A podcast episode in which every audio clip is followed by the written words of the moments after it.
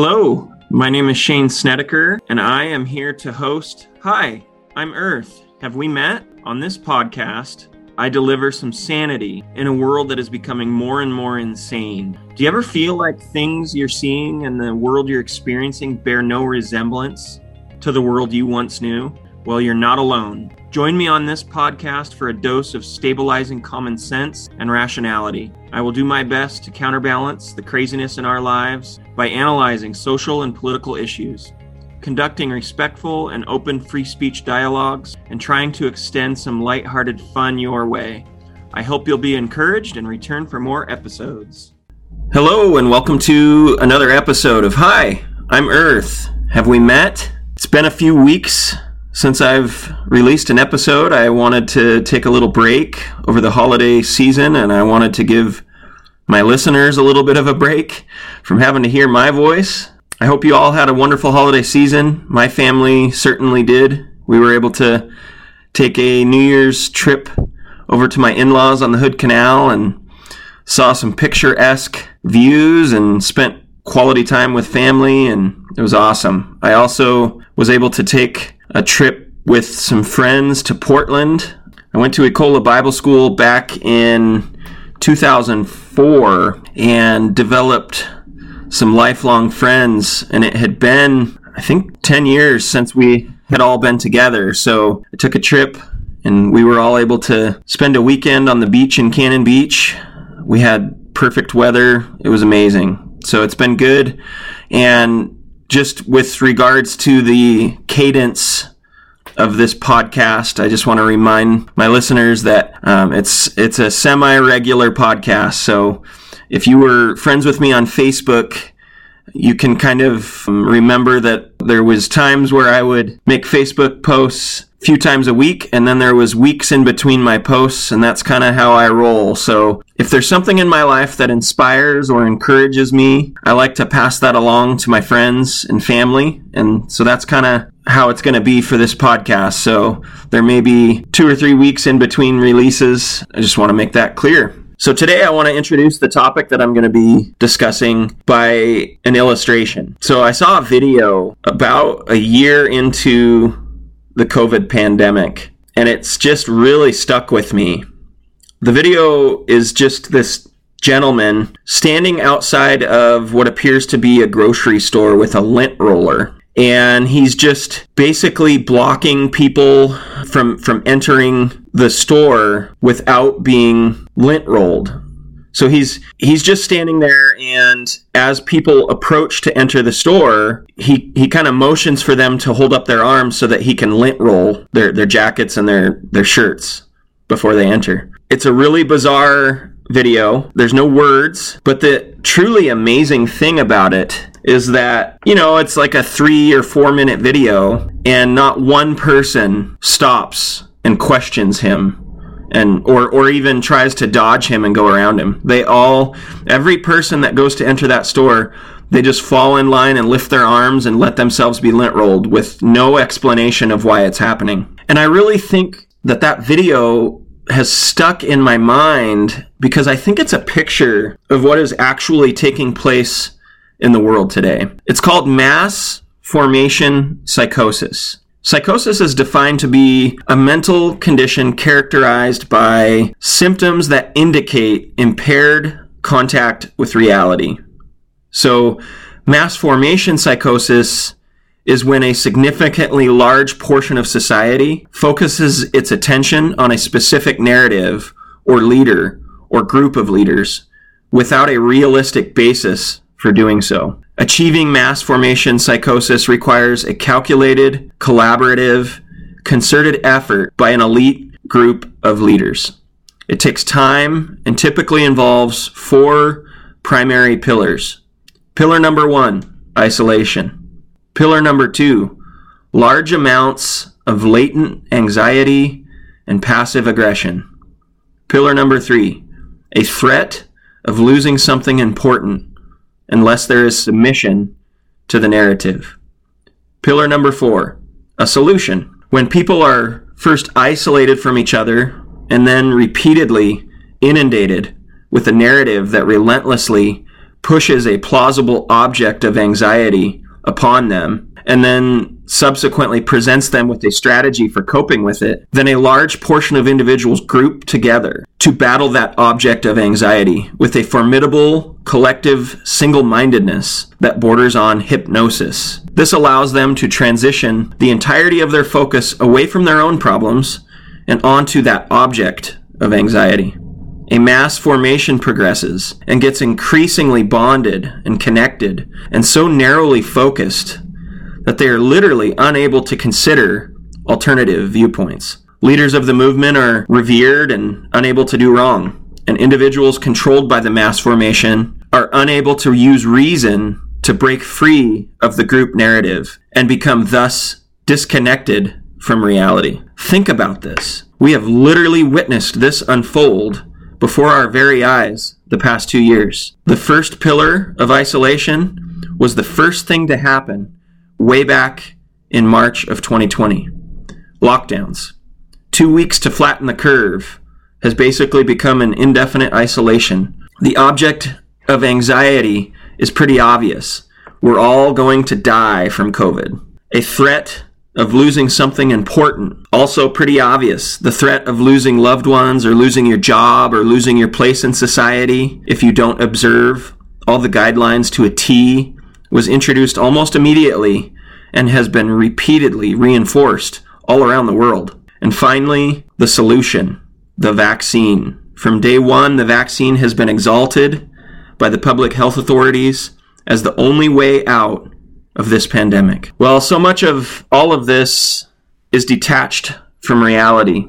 And this ties into my very reason for even starting this podcast. I look around at what has happened all around me in the last couple years and what continues to happen every day. And honestly, I am and have been in a pretty steady state of shock. I cannot believe how many people have been drawn into illogical, nonsensical patterns of living. Honestly, I feel like I'm going crazy sometimes, and I know many of you feel the same way. But I thought I'd take just a moment to try to illustrate why so much of the Orthodox narrative is rubbish. First, each of the pillars that were systematically constructed by the public health authorities were ultimately unsubstantiated. First of all, the pillar of isolation and the lockdowns. Lockdowns don't work. And tons of science is available that illustrate that lockdowns are more detrimental to society than the disease. I've read many articles and scientific papers that estimate that we have, through the lockdowns, put our society in a much more dark and detrimental place going forward than if we would have just dealt with coronavirus. And mental health is at an all time low. And the ramifications of the isolation on people's psyche will reverberate for many years to come. Second, the pillar of an object of anxiety or fear Neil Ferguson at the Imperial College in Great Britain released a model of the COVID 19 outbreak back in March of 2020. That original model predicted that there would be 500,000 deaths in Great Britain and 2 million deaths in America in just the first eight months of the outbreak. Once that model hit the press, it's really as if there was an international hypnosis by the global health authorities to design all guidelines based off that model. And that ultimately is much of the reason underlying the wildfire of immense fear and anxiety that broke out and has proliferated for the last two years. Was that justified? Well, just go ahead and look at the numbers for yourself. It isn't hard to see how insanely off that original model was. Third, the pillar of a threat of losing something. You can't be a part of society if you don't wear a mask grew into you can't be a part of a society if you don't get vaccinated. I have siblings and friends who are legitimately facing dishonorable discharge from the military because they don't want to get the vaccine. I have many other friends who lost their jobs as a result of not getting the vaccine, and I know many of you have people in your life who have gone through this. Um, the current administration has literally weaponized the Department of Labor and Industries to enforce totally unconstitutional mask mandates. He even tried to mandate the vaccine, but it was so heinously unconstitutional that it just got struck down in the Supreme Court. I'm sure you've seen the result of that Supreme Court case. It's just crazy. And finally, the solution the vaccine. Vaccine, vaccine, vaccine from day one. That was always the direction this thing was going to go. You know, it typically takes vaccine manufacturers five to 10 years to make a vaccine. There's a lot of things that go into the process. They did this in less than one year. There were major issues with the clinical trials of the vaccine. Six month safety trials for a vaccine that you're going to try to mandate on every single person is an abomination. While most reactions happen soon after vaccine admission, many don't happen for months and even years later. Not to mention, as you consider the vast complexity of humanity and the fact that every person's anatomy and physiology is so much different and unique, thinking that a one size fits all medical intervention will be effective on everyone is extremely foolish. It's basic common sense that every individual human must assess the medical interventions that they undertake based on their own unique medical past and physiological makeup. And the trials for these vaccines only accepted the healthiest people. Excluded from the trials were children, pregnant women, the vulnerable population. And so there's literally no way that those trials were representative of the whole population. That is wrong. Also, in the beginning, when they were creating the vaccines, there was a distinct suppression of alternative therapies. Early on, like April of 2020, there was a doctor out of France, Didier Raoult, who was crying, Hey, I'm using hydroxychloroquine. It's working. You know, he had a protocol that was working. It was curbing hospitalizations and deaths. And even here, shortly after that, in the United States, there was a doctor, I think in the New York area, named Vladimir Zelenko, who was, he had put together a, a protocol of hydroxychloroquine, zinc, and azithromycin, and was um, experiencing like a 90% reduction in hospitalization if, if you treated early. And I could go on. There's legitimately like 10 doctors, at least, that I know of, who had distinct protocols, alternative therapies. These doctors were decrying the, the travesty of not treating patients early and letting them digress into severe disease and end up on a ventilator in a hospital where, where the ventilators just ended up killing people. And these doctors were denigrated and suppressed by the media and the public health authorities. And then you realize that the vaccines were given what's called an emergency use authorization. It's basically um, a legal agreement that this medical intervention can be authorized to be given to mass amounts of people based off an emergency. So it's not FDA approved fully, but it's it's approved to be given based off of an emergency. The thing about an emergency use authorization that's interesting is that for there to be an emergency use authorization, there cannot be any legitimate alternatives. And it really makes you realize why the legitimate alternatives that many doctors were using successfully ended up being suppressed so that those vaccines could be given those emergency use authorizations. Then you can enter the area of injuries. Injuries from the vaccine. The uh, Vaccine Adverse Event Reporting System, the only American adverse vaccine reaction reporting tracking system, currently has 118,684 hospitalizations corresponding with the COVID vaccines and 22,193 deaths attributed to the COVID vaccine. Now, it's important for me to acknowledge that VAERS is an imperfect reaction tracking system, and reports that make it into VAERS do not conclusively prove that they were resulting from the COVID vaccine.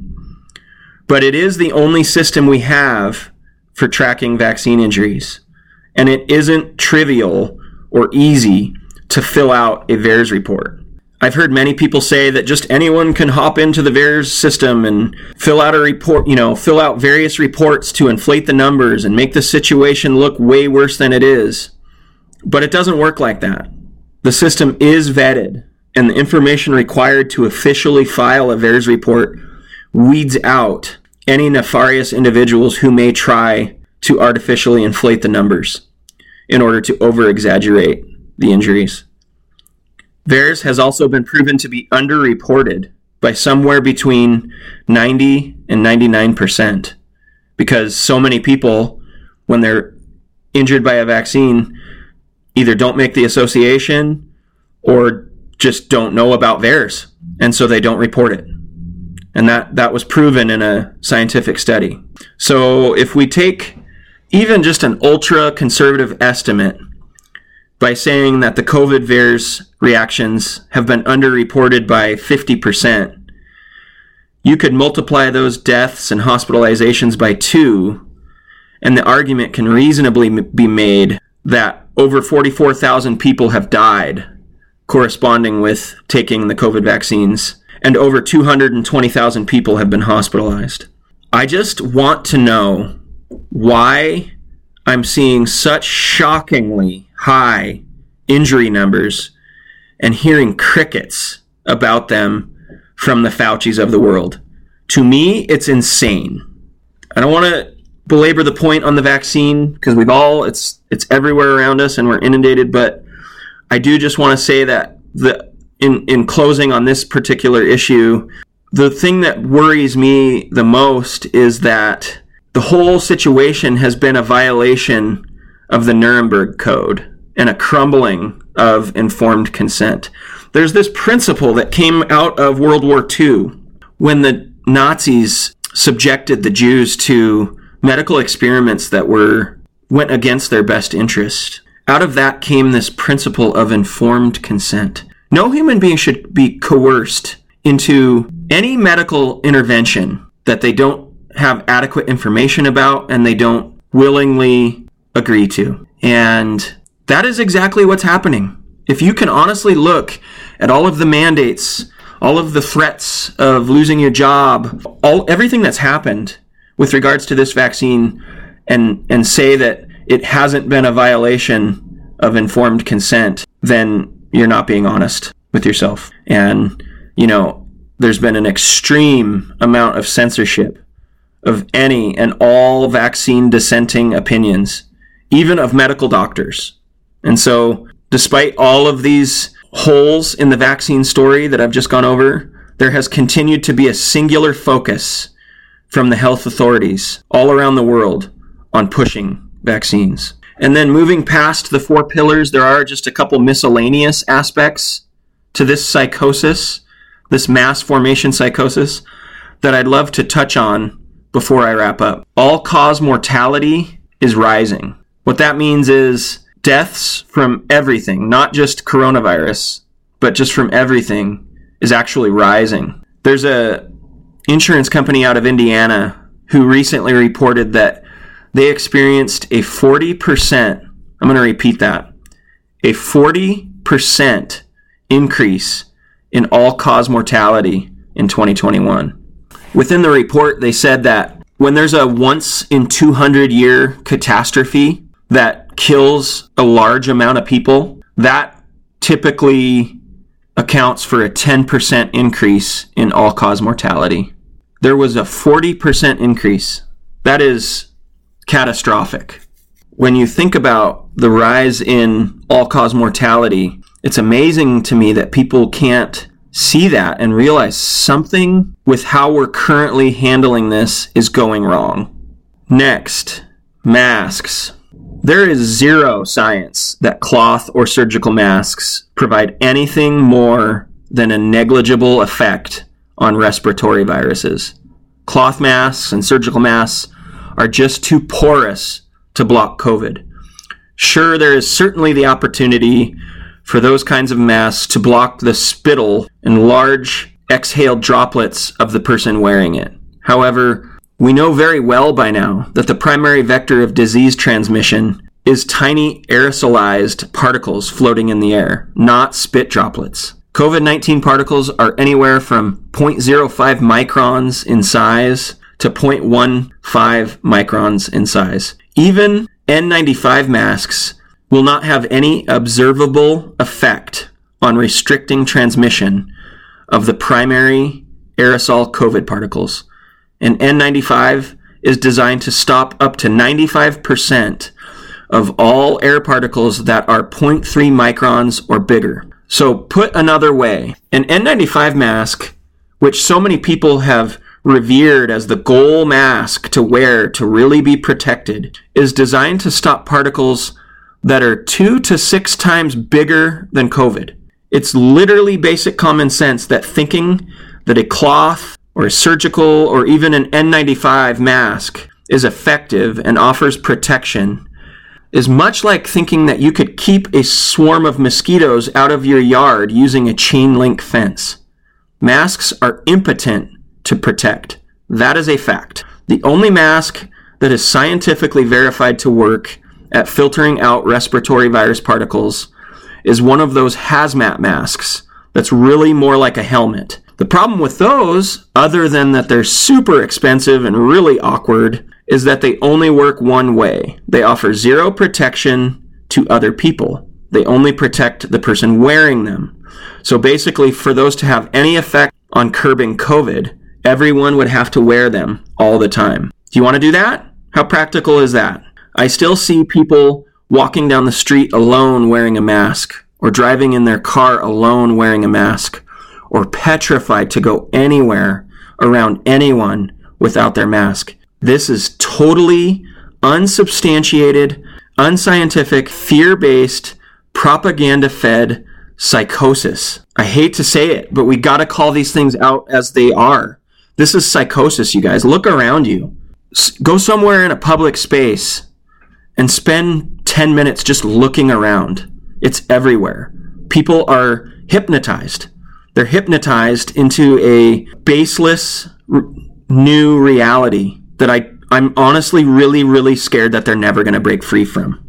Senator Ron Johnson from Wisconsin is one of the only people in the political or public authority sphere that has been courageous enough to take a step back and observe this mass formation psychosis and question it. He recently hosted a COVID 19 discussion Senate Judiciary panel. The hearing consisted of various decorated, widely published, and credentialed doctors who all actually treat COVID patients, experienced COVID nurses, COVID vax injured individuals, and other specialists. He also invited the heads of all major U.S. public health organizations, the CDC, the NIH, Fauci, Rochelle, Wiz- Rochelle Walensky, etc., none of which have ever treated a COVID patient, by the way, but not one of them decided to show up to the hearing. And Senator Johnson reserved the Senate room for five hours, and at the five hour mark, they hadn't even scratched the surface of all the crazy things that have happened throughout the last two years that they had wanted to touch on. I've linked the video to that hearing in the show notes. I highly recommend you take the time to watch it. I watched the whole video and was fully engaged the whole time with my jaw dropped most of the time, listening to real COVID doctors describing the agony that they've endured with the totally bogus and nefarious public health guidelines that have ultimately led to massive excessive death and mass formation psychosis. It's crazy to hear actual doctors crying and begging people to wake up. So ultimately, I want to end on what this this whole situation of mass formation psychosis and everything that's been going on in the world and seeing people in this state of hypnosis has really made me think of kind of my bottom line.